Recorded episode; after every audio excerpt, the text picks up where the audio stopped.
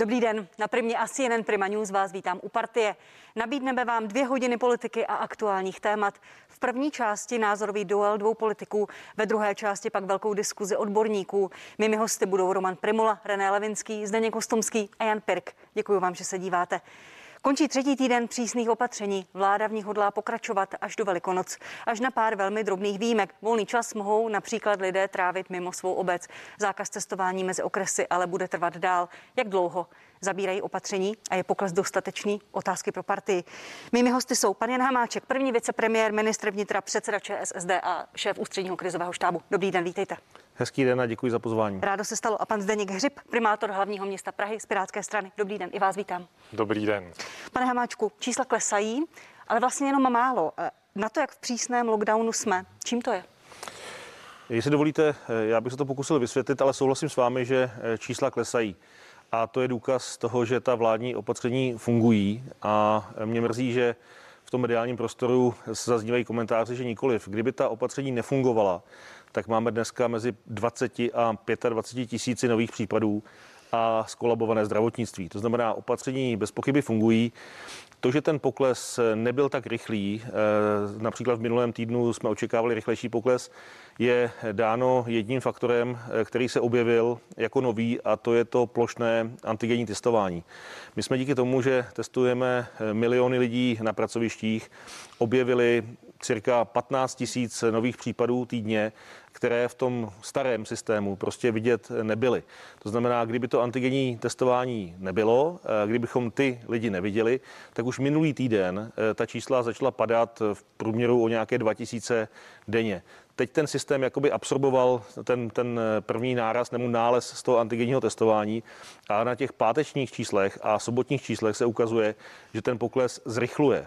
Ty čísla jsou podstatně lepší a já věřím, že následující dny to potvrdí a konečně uvidíme a s tím i naši občané konkrétní důkaz toho, že opravdu to, ty oběti nebyly nadarmo ve smyslu dodržování těch opatření a že ta čísla fungují, klesají a opatření fungují. Když jste zmínil ten pátek, tam byl opravdu pokles nejvýraznější o třicet šest procent. Na druhou stranu byl i pokles počtu testů.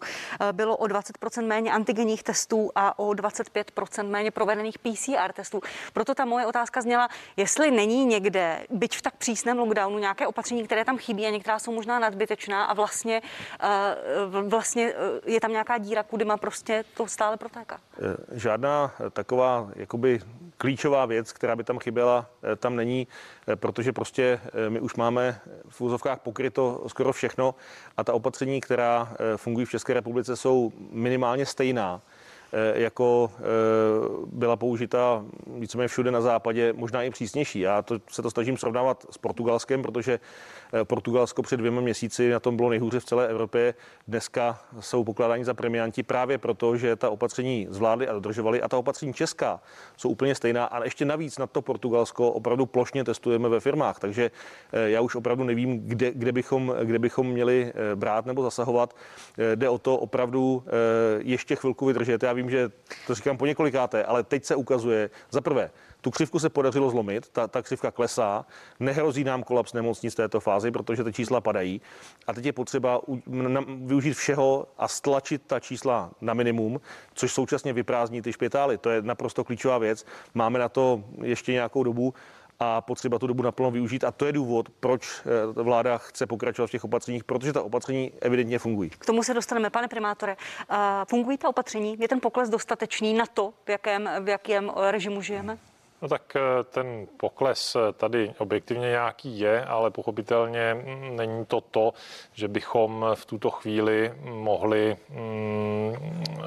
to prohlásit za nějaký strmý pád. Jo. A co já vidím jako největší problém je prostě ta ztráta důvěry obyvatel v ta opatření, která pochopitelně ovlivňuje jejich dodržování. To, že tady vládní politici, například hnutí ANO, slibovali, že prostě za tři týdny bude líp. Teď jsme teda po třech týdnech a dozvídáme se opět víceméně informaci, že za tři týdny, tedy v půlce dubna, bude líp. A to už tady slyšíme vlastně od jara, kdy bylo řečeno, že už nebudou žádná plošná opatření. Takže ta důvěra obyvatel je ta zásadní věc, na kterou by se podle mě vláda měla zaměřit, aby více vysvětlovala, méně zakazovala a některé z těch opatření podle mě by třeba stálo za to je nějakým způsobem upravit, zejména ta, kterým lidé rozumí nejméně a která ovlivňují potom dodržování toho celku. Hned se k tomu dostaneme. Pane vicepremiére, to, co říká pan primátor, že lidé už nevěří, protože stále vláda něco slibuje. Vy jste opravdu dvacátého šestého druhého slibovali tři týdny. Slibovali to nejenom politici, ano, jak říká pan Hřib, ale i vaše strana, i vy osobně jste stál na té tiskové konferenci, psali jste na Twitteru, obětujme březen, jeden měsíc, zůstaňme doma. Vláda se mýlila, anebo lidem záměrně neříkala pravdu? Ale přece já, když poslouchám pana primátora, že opatření nefungují nebo že jim lidé nerozumí, tak ať řekne, která opatření se mají zrušit a která se mají dělat jinak. Hned ale v tom, v tom, na, tom světě, zajímá... na tom světě nikdo nic jiného nevymyslel. A pokud jsme říkali, a pokud, ale, ale my jsme řekli, zůstaňme, sociální demokracie říkala, zůstaňme měsíc doma, ještě máme chvilku času a bude lépe. No evidentně lépe je, protože ta křivka se otočila a, a ty, ty případy klesají. Kdyby, kdybychom nic nedělali, tak dneska opravdu máme skolabované špitály. To znamená, ta opatření zafungovala. Já jsem se snažil vysvětlit, proč zafungovala jakoby pomaleji, protože se nám tam opravdu objevily ty antigeny. Ale to je přece dobrá zpráva. My poprvé vidíme do toho, do toho systému lépe. Vidíme i těch patnáct tisíc, kteří by normálně chodili po fabrice a tu, tu nemoc by šířili. Takže to všechno je podle mě dobrá zpráva. A teď to, to co nejhorší, co teďka můžeme udělat, je říct si, ono to klesá pomalu, tak to všechno zrušíme. No, když to uděláme, tak nám to znova vystřelí. Podívejme se kolem nás.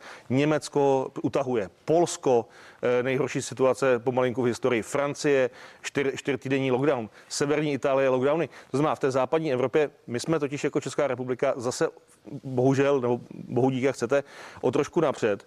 To znamená, když u, u nás už ta vlna víceméně kulminovala, ale teď se ukazuje všude kolem nás, to zase roste, tak přece, přece to nezrušíme. Teď to bychom vyhodili do vzduchu rozumím, a všechno to, co rozumím, jsme obětovali. Pane ministře, ale ta moje otázka nesměřovala k tomu, že bych vás tlačila k tomu, že máte říct, co rozvolníte a proč, protože ta čísla jsou stále velmi vysoká, to je kolem deset tisíc nakažených denně a je velmi mnoho nemocných a umírá přes tisíc lidí týdně. Ta moje otázka směřovala k tomu, že jste lidem slíbili tři týdny, teď se to znovu protáhlo, vy jste to prostě slibovali, tak mě zajímá, jestli jste se mýlili nebo záměrně ne, lidem se, prostě neříkali pravdu, protože vezmete, s tím souvisí ta důvěra lidí. Pokud si vezmete moje výroky, tak já jsem nikdy neříkal, že za tři týdny tady vypukne ráj na zemi. Já jsem říkal, je tady potřeba tři týdny tvrdých opatření, aby se ta situace zlepšila. Ta situace se objektivně zlepšuje a současně to vypadá, já to nechci zakřiknout, že jsme těmi třemi týdny zachránili české zdravotnictví od kolapsu, ale to neznamená, že za ty tři dny, za ty tři týdny to všechno rozvolníme. Teď se ukazuje i díky těm antigenům, že ještě potřebujeme chvilku, abychom, tu, abychom ta čísla stlačili níže a stále platí to, co říkáme všude. Rozvolňování bude možné v situaci, kdy se nám začnou vyprazňovat špitály a to ještě nějakých pár dnů trvat bude. Klíčové je, že se to otočilo a klesá to, to znamená, ta opatření zafungovala. A pokud tady někdo říká, Že, že, že řešením má být, že to všechno uvolníme, vy kolegové z O D S, to jsem zíral, tak to znamená, že, že nás chtějí nahnat zpátky do těch dvacetitisícových čísel. To je, to, je, to je sebevražda. Jak by vypadal život v České republice, pane primátore, pokud by vy, Piráti, jste byli u vlády? Jak to by se uvolnilo nebo neuvolnilo? Jak by se, jak by se žilo? Tak pokud by Piráti byli u vlády, tak by se postupovalo tak, že by se řídil stát podle dat. Proto se tedy zástupci Pirátů ze sněmovny, a připomínám, že já nejsem sněmovní politik, já jsem toliko komunální politik, ale kolegové se sešli s panem ministrem Blatný, to bylo tuším ve středu a stanovili si jasný postup, to znamená, že by měli dostat nějaká čísla, kterými by se vyhodnotilo to, jestli ta opatření tedy zabírají, která dávají smysl, která ne, aby jsme skutečně řídili stát na základě dat. Ta data budou předána v pondělí, to znamená na základě toho se mí kolegové budou ve sněmovně potom rozhodovat o tom postupu, kdy se bude, předpokládám, ve sněmovně příští týden řešit ta záležitost s tím, s tím, s tím pokračováním toho nouzového stavu. Ale pan premiér říkal, tak kdo, kdo je... kdo navrhuje nějaký, jako kdo má nějaký návrh, co by se dalo jakoby upravit, tak já si myslím, že nějaké věci by se našly.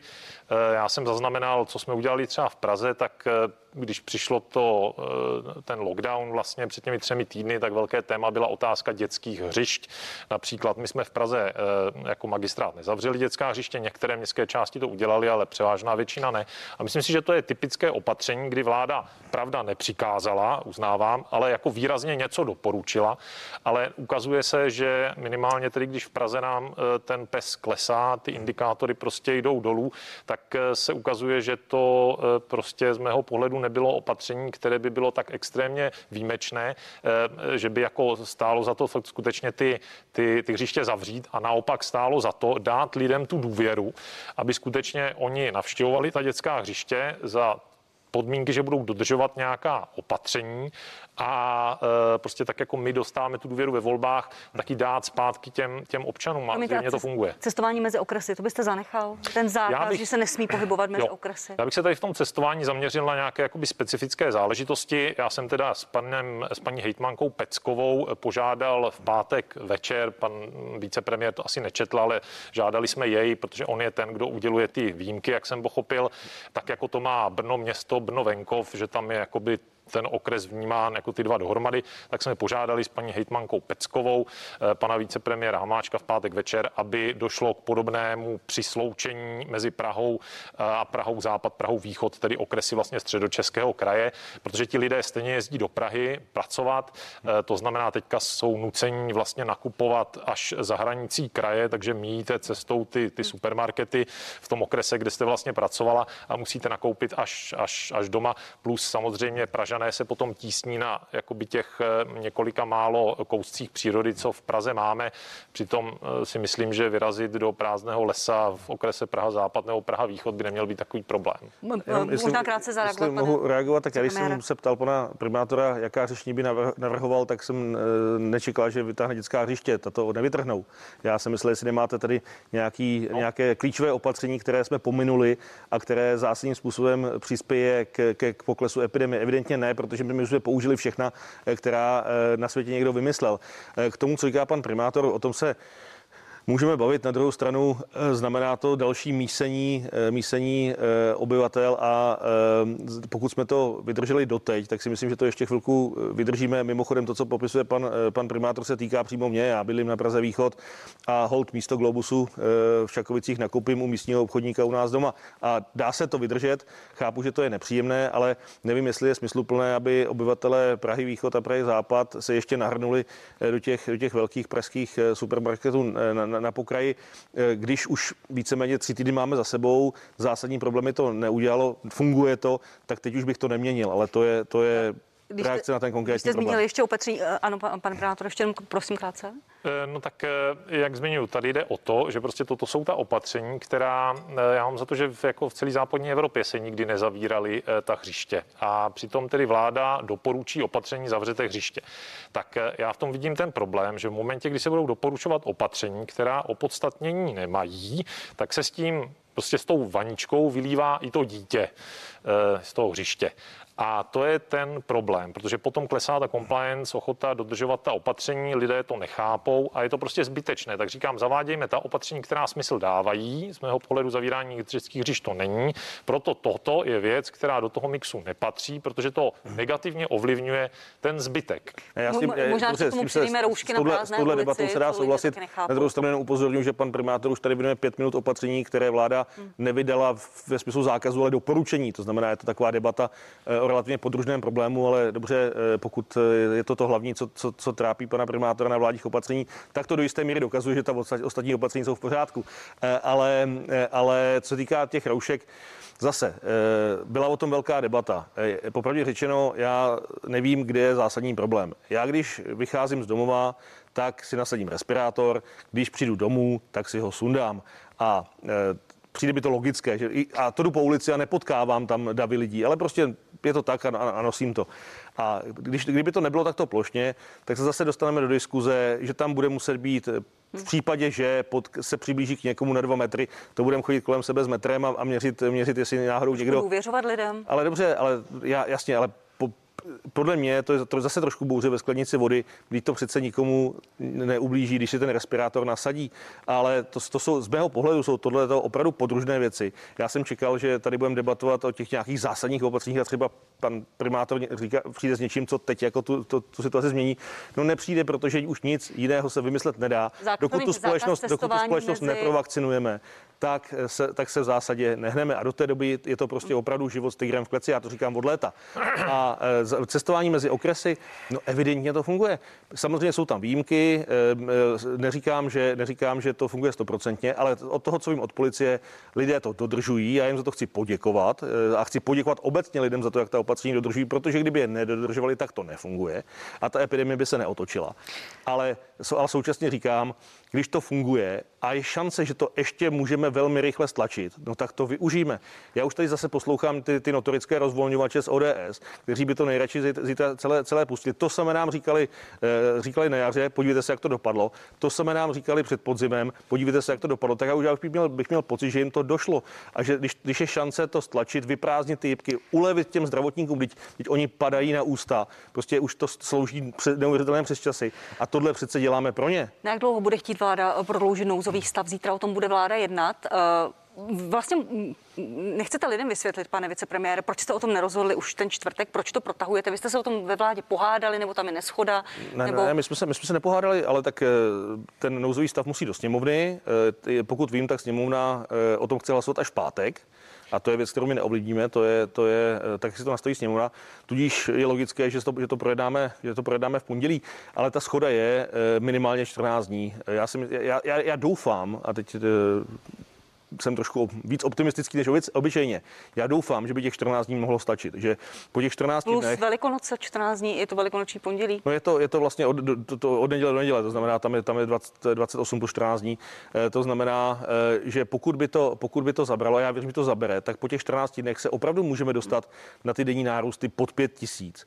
A pak by mohl skončit zákaz cestování mezi okresy a tak dále. Pak možné zvednout, zvednout ty, ty plošné opatření, to znamená cestování mezi okresy a zbytek v úzovkách dojet podle toho pandemického zákona. To si myslím, že je nejrealističtější výhled, ale předpokládá to, že stejně jako jsme dodržovali všichni ty tři týdny, tak to ještě ty dva týdny vydržíme.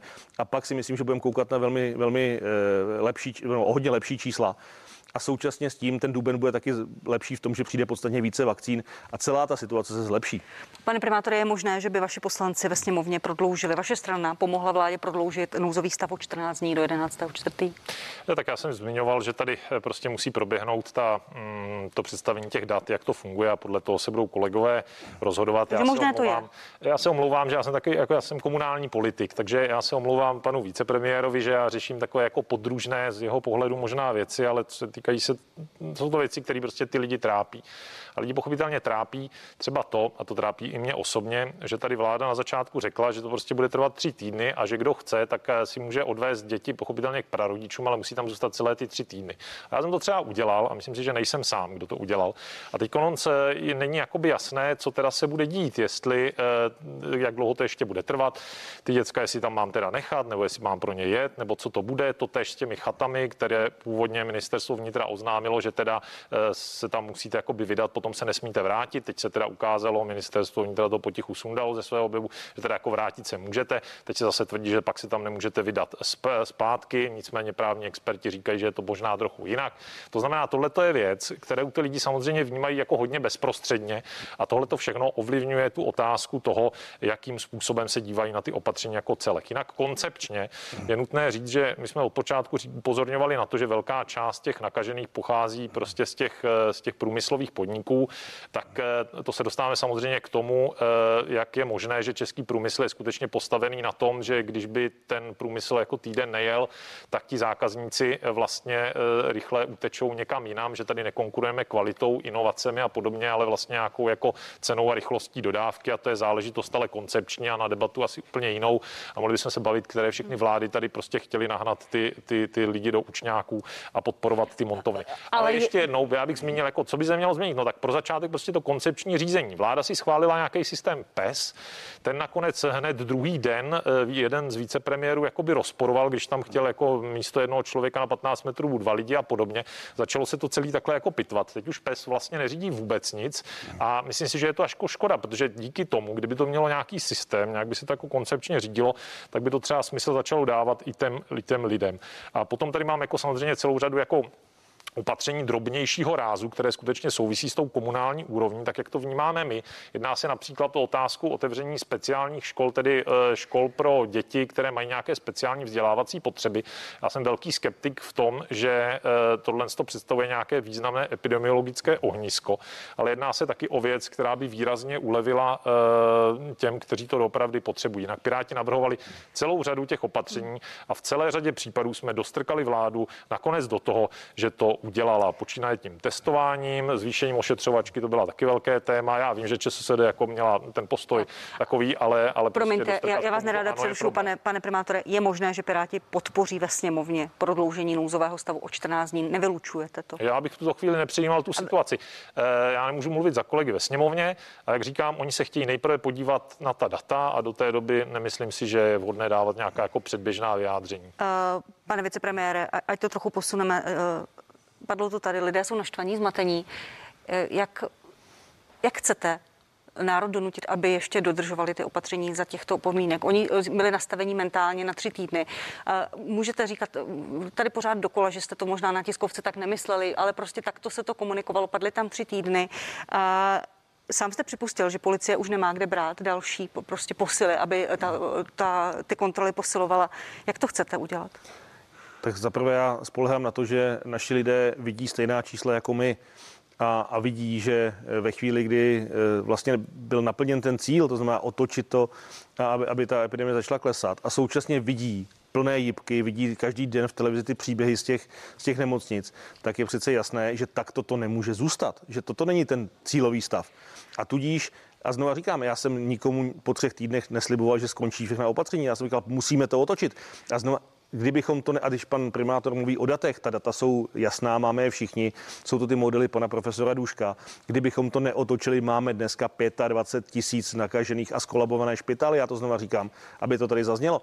A to znamená, když nám to podařilo otočit a všichni vidíme, jak to je, tak přece jsme, my jsme skoro v té cílové rovince, no tak přece se nestřelíme do hlavy. Já spolíhám na to, že ty lidi to, že lidi přece nechtějí komplikovat život těm zdravotníkům, nechtějí, aby to, aby nám ten systém skolaboval. A když vidí, že je tady reálná šance a naděje, už dokonce viditelná na číslech, že to funguje, no tak bych předpokládal, že všichni, všichni zkousneme zuby a ještě chvilku to vydržíme. Já vím, že působíme jako možná v tomhletom komplikovaně, ale popravdě řečeno, podívejte se všude kolem. Politici na západě teď budou muset přijít před své občany a říct, vážení přátelé, znova zavíráme. To už máme za sebou. Eh, oni jít, jsou... Promiňte, jít cestou Slovenska, která eh, zakázala lidem, svým občanům zahraniční dovolené. Je něco takového ve hře? Já bych Byly si ty obavy. Pan premiér o tom trošku mluvil. Všichni ústě, vzhledem k tomu, jak vypadá situace na Slovensku, tak tam bych se neinspiroval. Nechci se kolegů na Slovensku dotknout, ale myslím si, že máme, máme jiné státy pro inspiraci. Například to Portugalsko. Znova říkám, před dvouma měsíci má Portugalsko nejhorší v Evropě. Jediné, co udělali, je, že nasadili stejná opatření, dodržovali je a dneska jsou na tom, na tom skoro nejlépe a samozřejmě uvolňují. Nebudu dávat tam Izrael, protože to je specifické, ale Portugalsko, stejná opatření, za dva měsíce vyřešeno. Tohle je cesta. A také velká důvěra portugalských občanů ve vládu a to je ta debata, kterou tady vedeme už několik týdnů s různými ministry, s různými opozičními politiky, pane primátore. Děkuji, no tak vy jste mi to vzala z úst, protože já jsem chtěl říct přesně tohleto. V tom Portugalsku je radikálně jiná důvěra v tu vládu, protože oni projevili nějakou sebereflexi po té po té první tý. A tady já, když cituju pana vicepremiéra Havlíčka, tedy za ANO, vydržme tři týdny, testujme, očkujme, dodržujme určitá pravidla a pak začne uvolnění, tak já tady vidím, řekl bych, manažerskou hantýrkou určitý nedostatek v řízení očekávání, nebo jak bych to řekl. A tohle je všechno výsledek i potom spolu s tím, že prominenti z ANO nedodržovali ty vlastní návrhy těch opatření, to jsou všichni ti prominenti na těch V I P tribunách, všichni ti, všichni ti uh, Faltingové procházející tou zdí do kapituly, všechno prostě tohle. Ti lidé to samozřejmě vidí, pan Hnilička tamhle v tom hotelu Prince del Ligne, nebo jak se to jmenovalo. Tohle jsou všechno věci, které pochopitelně ti lidé vidí. A potom výsledek je ten, že lidé už potom preventivně nevěří vůbec ničemu. Protože v krizi se ukazuje, že ten populismus má prostě nějaké své meze, protože každá ta, každý ten slib vás velice rychle dožene. Teď vás dožihání už tak řekněme v horizontu horizontu třech týdnů. Takže prostě za pár týdnů se ukáže, že ten populista sliboval něco, co nemohl splnit. Ty data jsou jasná, naprosto neúprosná, ty statistiky o mrtvých prostě neokecáte. Nefunguje už ani snaha odvádět pozornost někam jinam, jako třeba na jízdenky zdarma nebo nějaký jiný rozdávání. Takže jediné, co tady zbývá, je přehazovat tu odpovědnost jinam. To znamená, pan premiér proto viní tu E U, potom opozici, hejtmany, pražáky, mladý nezodpovědný, prostě tohle asi jako tohle bych, přece bych, takhle nejde. Já bych možná Pane poprosil pana, pana primátora, aby si to nechal, až teď bude sedět někdo z hnutí ANO. Já jsem rozhodně nikdy se odpovědnosti nezříkal, nikdy jsem nedával sliby, které nemůžu splnit. Pokud se podíváte na moje vystupování v historii této pandemie, vždycky jsem vystupoval konzistentně. To, že na má slova někdy nebylo, nebyl brán zřetele, druhá věc, a to asi souvisí s tím, že v té vládě jenom pět, máme pět ministrů, ale to je otázka tak toho, jak dopadly volby. Takže Já, já, já nechci, aby to vypadalo, že ta vláda se z toho nějak vyvinuje. Nikoliv. Vláda samozřejmě z logiky věci za to nese odpovědnost, protože ta opatření přijímá.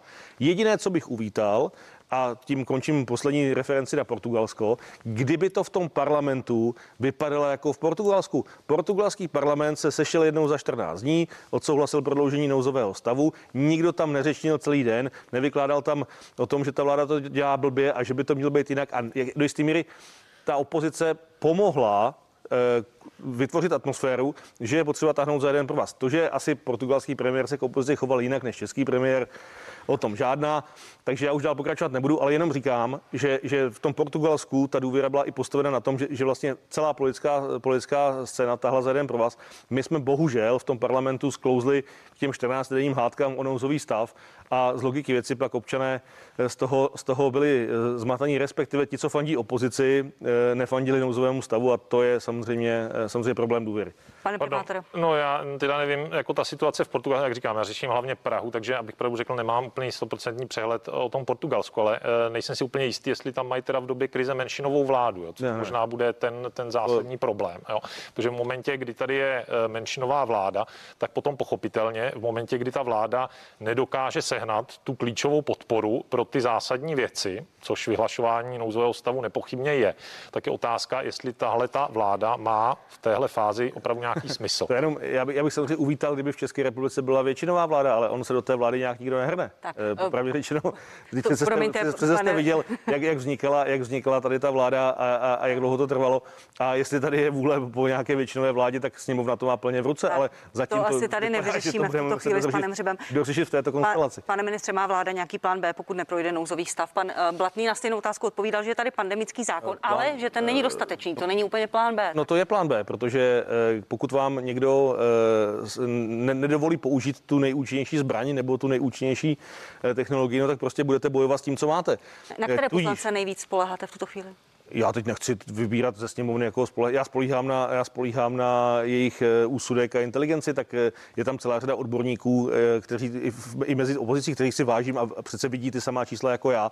Takže věřím, že, že, že budou souhlasit s tím, co říkám, že pokud se nám podaří díky těm opatřením ta čísla stlačit podstatně více, tak to prostě uvolní i ty špitály a odlehčí to zdravotníkům. Tudíž já spolehám na to, že do, že do jisté míry nadsadí povede na... o prodloužení nouzového stavu a získávání dostatečných hlasů ve sněmovně. Kdo ta jednání povede? Vy, pan Blatný, pan Babiš? Já předpokládám, že se tomu bude věnovat pan ministr zdravotnictví a já, já samozřejmě z pozice předsedy ústředního krizového štábu si k tomu taky řeknu svoje.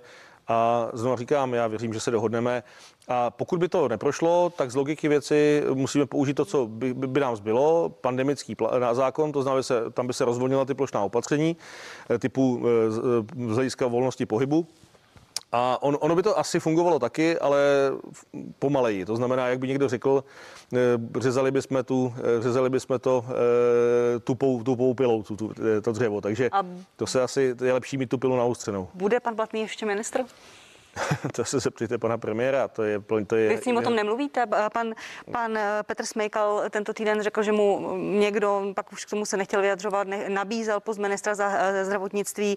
Pan Babiš napsal panu Blatnému poměrně ostrý vytýkatý, vytýkací dopis rektorko, o testech do škol. My jsme, se, my jsme se dohodli v rámci koalice, že každá strana zodpovídá za, za svoje ministry a já za sociální demokracii mohu říct si jediné, my naše ministry nehledáme na inzerát. To znamená, pokud by... To ano, jakýkoliv, ano dělá? Já říkám, Říkám, že my sociální demokracie nehledáme, jestli na inzerát.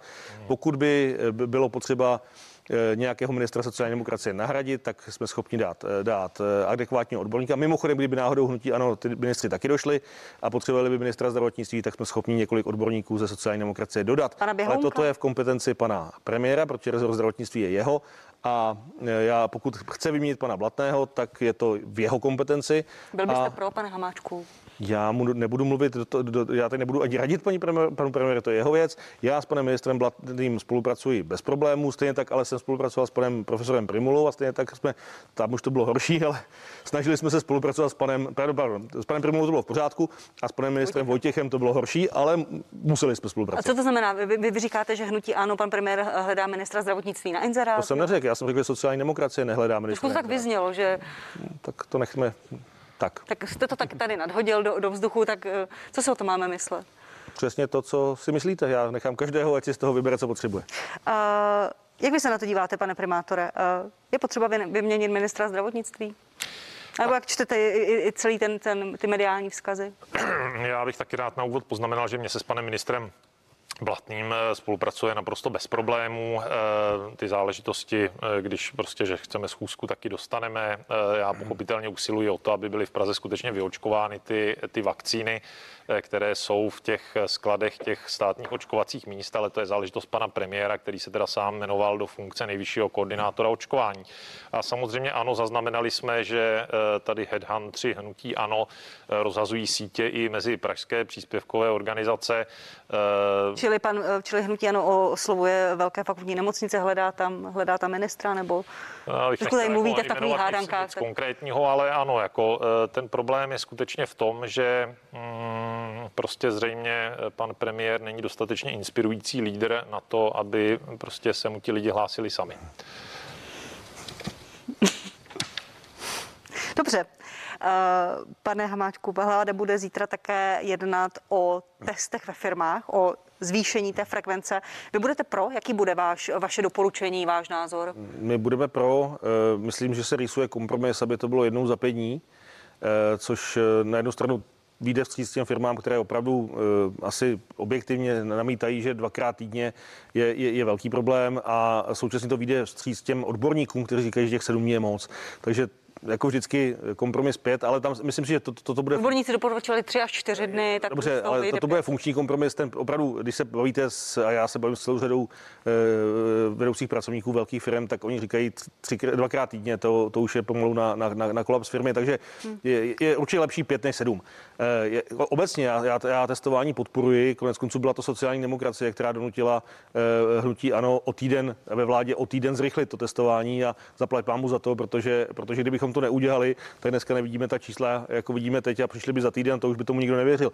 To znamená, my, my jsme dotlačili kolegy z hnutí ANO k tomu, aby se zrychlilo testování, nebo zrychlil nástup toho testování, a určitě budeme podporovat i zkrácení těch intervalů a pokračování v tom testování, dokud bude potřeba, protože, znovu říkám, ty, ty, ty výsledky ano. se dostavují. Dobře, a zvýšení příspěvku na, na ten jeden test, dnes je to šedesát korun, víme, že testy nakupují o mnoho dráž, sto dvacet, sto padesát korun. Já jsem koupil testy za šedesát pět korun a mám mě za to oběsili, tak je to o tom, já chápu, že ta situace je jiná, ale i na nákupu ministerstva vnitra se ukazuje, že se dají koupit testy za šedesát pět korun, mimochodem, které v nezávislém testu vyšly velmi dobře. Když, když už jsme byli kritizováni, co jsme to koupili, tak doporučuji test, který byl na iRozhlasu, a ty, ty, ty, ty, ty proklínané testy vyšly velmi dobře, takže jsme koupili velmi dobré testy za šedesát pět korun, takže m- mohou se kolegové inspirovat. Pro diváky bude tady v druhé části i pan, pan Hostomský, jehož ústav dělal ty, ty testy, těch testů. Pane Hřibe, zvýšit frekvenci testování na pět dní, dává vám to smysl? Tak co se týče toho testování ve firmách, tak já jsem vlastně ještě předtím, než to bylo povinné, tak rozeslal dopis osmdesáti nejvýznamnějším podnikům v Praze a apeloval jsem na to, aby začali co nejdřív. Z odpovědí, které se mi dostaly, vyplynulo, že někteří z nich to už dělají, vlastně nečekali na tu iniciativu vlády a, a šli tomu sami naproti. My osobně testujeme na úřadě, protože úřady to mají také nasazené jako povinné teďka, splnili jsme to také dřív, než to bylo potřeba. Dokonce tam pracují na tom i lidi z úřadu, kteří teď třeba mají těch pracovních povinností méně. Například z mého kabinetu jsou tam lidi z oddělení zahraničních vztahů nebo z protokolu, že těch akcí teď už se nepřipravuje mnoho. Já bych jenom rád dodal, že my v Praze, já jsem zaznamenal, že v některých regionech ta původní snaha o to testování ve firmách nějakým způsobem zahltila ty normální testovací místa na antigenní testy, které byly otevřené veřejnosti, protože veřejnost to má jednou za tři dny jakoby zdarma. V Praze ta situace nenastala. My máme web COVID Praha E U, který jsme, který jsme dali dohromady, kde jsou jednotlivé časy nejbližší, kam můžete si zajít na covidový test, antigenní s rezervací. Já jsem se koukal dneska ráno, byl tam dokonce jeden termín na italské v poliklinice ještě na dnešek, jinak spousta termínů je tam hned na zítřek. Takže tento problém v Praze nemáme, že by se nebylo kde testovat, protože by to zahlcovaly firmy. Takže já bych rád pozval všechny občany, aby mrkli na ten COVID Praha E U. Je tam dokonce i dohromady Středočeský kraj, protože ty regiony fungují dohromady a není důvod, proč to oddělovat. Zvýšit, to, co Piráti... zvýšit příspěvek pro firmy? Jo, to, co Piráti prosazují, je kromě zvýšení toho příspěvku hlavně to, aby jsme používali a zvýšili kapacitu hlavně těch P C R testů, protože přece jenom ty antigenní testy mají určité svoje omezení. To použití jako screeningového testu není úplně, řekl bych, ideální, protože ten antigenní test funguje spíš jako test jako potvrzovací. On má poměrně nízkou citlivost, ale má jakoby poměrně vysokou specificitu. To znamená, my jsme to v nemocnici, když já jsem byl jako dobrovolník na tom covidovém oddělení, používali na to, abychom potvrdili, když ten člověk přichází s příznaky a vypadá to jako covid, že si jako potvrdíte, je to covid, tím pádem už ho směřujete na covidový oddělení, protože víte, že když vám to vyjde v tom antigenním testu jako covid a on má příznaky jako covid, tak to je covid. Ale když vám to vyjde negativní, notabene když ten člověk třeba příznaky nemá, což je jako princip toho screeningového preventivního testování, tak prostě ta, ta nejistota je tam vysoká, jsou tam prostě ty falešně negativní výsledky. To znamená, my bychom rádi, aby se především navýšila kapacita těch P C R testů.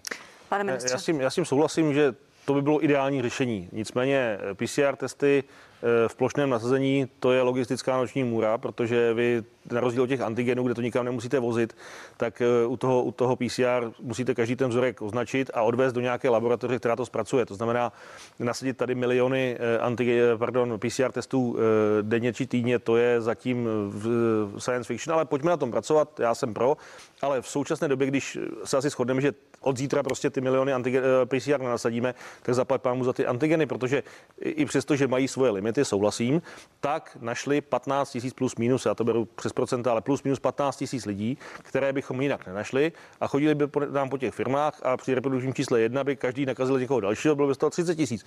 To znamená, zaplať pámu za ně, pojďme používat, co to půjde, ale souhlasím, pojďme se snažit, abychom navyšovali kapacitu P C R testů a tam, kde to jde, tak, tak jsme ty P C R testy nasazovali. Například jsou v těch větších firmách nebo v těch, tam, kde těch lidí je více, tak se samozřejmě vyplatí už tu laboratoř nebo to vyhodnovací zařízení mít na místě, ale to se dá dělat v těch velkých, velkých komplexech. Ale například ti, co chtějí dělat P C R testy ve školách, tak si musí uvědomit, že to fakt znamená od těch děcek pozbírat stovky tisíc vzorků, někam je odvést, pak je vyhodnotit a to je opravdu logisticky velmi náročné. Pane primátore? To ano, ale má to zase svoje výhody. Jednak teda ten záchyt je lepší, za druhé to nemusíte dělat tak často, takže on to je určitým způsobem jako jednodušší. Ta kapacita se dá nahonit tím poolingem, to znamená, že jakoby ta P C R metoda má tu výhodu, že jako teoreticky, teoreticky opravdu detekuje jakoby jedinou molekulu. Pooling, vyberete, možná vysvětlujeme, že vyberete jenom vzorek. Jenom k tomu poolingu, pooling, pooling se dá používat, když máte deset procent, deset procent pozitivitu, když máte pozitivu padesát procent a napůlujete, tak vám to vyjde všechno pozitivní a můžete, můžete se vrátit znova. Já si troufnu tvrdit, že v těch školách, kde jakoby původně byla navržená například ta, ta, ta, ten P C R testing a nakonec byl nahrazen těmi antigenními testy, že tam by teda ta pre, pozitivita nebyla padesát procent. Je a ještě mi přijde, že teda ten příklad, který máme z Rakouska, tak tam vidíme, že asi ty antigenní testy ve školství, já doufám, že k tomu školství se dostaneme ještě. Nemůžu, má, máme ještě dvě minuty, já bych prosím, se ráda dostala jenom, k tomu jenom k tomu Rakousku. Tady někdo rozšířil fámu, že v Rakousku nefungují antigenní testy. Já komunikuju pravidelně s naším zastupitelským úřadem ve Vídni. Pan premiér byl, byl ve Vídni na návštěvě, mluvil s ministrem školství. Ministr školství rakouský si pochvaloval, jak jim ty testy fungují, jak jsou s tím spokojeni. Já bych uvítal, kdyby naši novináři se sebrali, zajeli do Rakouska a zeptali se Rakušáku, jak to funguje. My z rakouské strany máme jenom chválu na to, jak, jak, jak to nastavili. Jste, a jsou s tím, s těmi testy spokojeni, jak, jak byla vypsána ta zakázka na testy do škol? Byl kolem toho spor, pan premiér uvedl, že ministerstvo zdravotnictví to nepochopilo, byl tady ten vytýkací vyšetřovací dopis. Paní redaktorko, to je klasic, to celé je klasická ukázka úřednického alibismu. Prostě to nikdo nechce podepsat. Oni, oni viděli, co se stalo ministerstvu vnitra a teď, teď tam běhá ping-pong a, a víceméně přihazování se hor, horkého bramboru, kdo to podepíše. Já jsem se vzal na sebe, protože jsem věděl, že ty testy je potřeba, že prostě když ty bez testy nedovezem, bude průšvih. Dostal jsem za to, za to kartáč, ale já jsem přesvědčen, že, že, že jsme postupovali podle zákona, dovezli jsme kvalitní testy za šedesát pět korun. To, co jsem si vytrpěl v médiích, to je hold cena, cena za, za tu funkci, ale bohužel ty kolegové úředníci viděli, co, co, co, to, co to udělalo se mnou, tak se to bojí podepsat. Pan a to je mimochodem výsledek našeho zákona o zadávání veřejných zakázek. Pane primátor. Já jenom bych poslední jenom větu k tomu řekl, podle mě pan vicepremiér říká, zeptejte se politiků v Rakousku. Já bych doporučil se méně ptát politiku a více koukat na ty data a ta čísla, která já jsem viděl, kolik jim vlastně vylezlo pozitivních z celkového počtu testování, jako pro mě nebyla úplně přesvědčivá, ale mimochodem říkal to i pan profesor Prymula, že ty testy v Rakousku nejsou dostatečně citlivé a tudíž uh, uh, ne, ne, nebrání šíření té epidemie. Já nevím, já v tomto bych spíše věřil Rakušákům. Děkuji. Uh, pánové, já vám děkuji, že jste byli hosty v Partii. Pan Jan Hamáček, předseda ČSSD, děkuji, nashledanou. Taky děkuji, nashledanou. A primátor Prahy z Pirátské strany, pan Zdeněk Hřib, i vám děkuji. Děkuji za pozvání, nashledanou. A vám, milí diváci, děkuji, že jste se dívali a že se, doufám, budete dívat i dál, protože na C N N Prima News Partie pokračuje. Mými hosty budou Roman Prymula, René Levinský, profesor Jan Pirk nebo Zdeněk Ostomský, ředitel Ústavu organické chemie a biochemie. Já se na vás budu těšit za malou chvíli, témata budou jasná. Da- další opatření proti šíření covidu, testování, trasování a vakcinace. Zatím nashledanou.